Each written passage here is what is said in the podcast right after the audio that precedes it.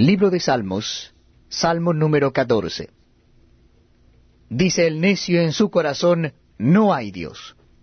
Se han corrompido, hacen obras abominables. No hay quien haga el bien. Jehová miró desde los cielos sobre los hijos de los hombres, para ver si había algún entendido que buscara a Dios. Todos se desviaron, aún se han corrompido. No hay quien haga lo bueno, no hay ni siquiera uno. ¿No tienen discernimiento todos los que hacen iniquidad, que devoran a mi pueblo como si comiesen pan y a Jehová no invocan? Ellos temblaron de espanto, porque Dios está con la generación de los justos. Del consejo del pobre se han burlado, pero Jehová es su esperanza.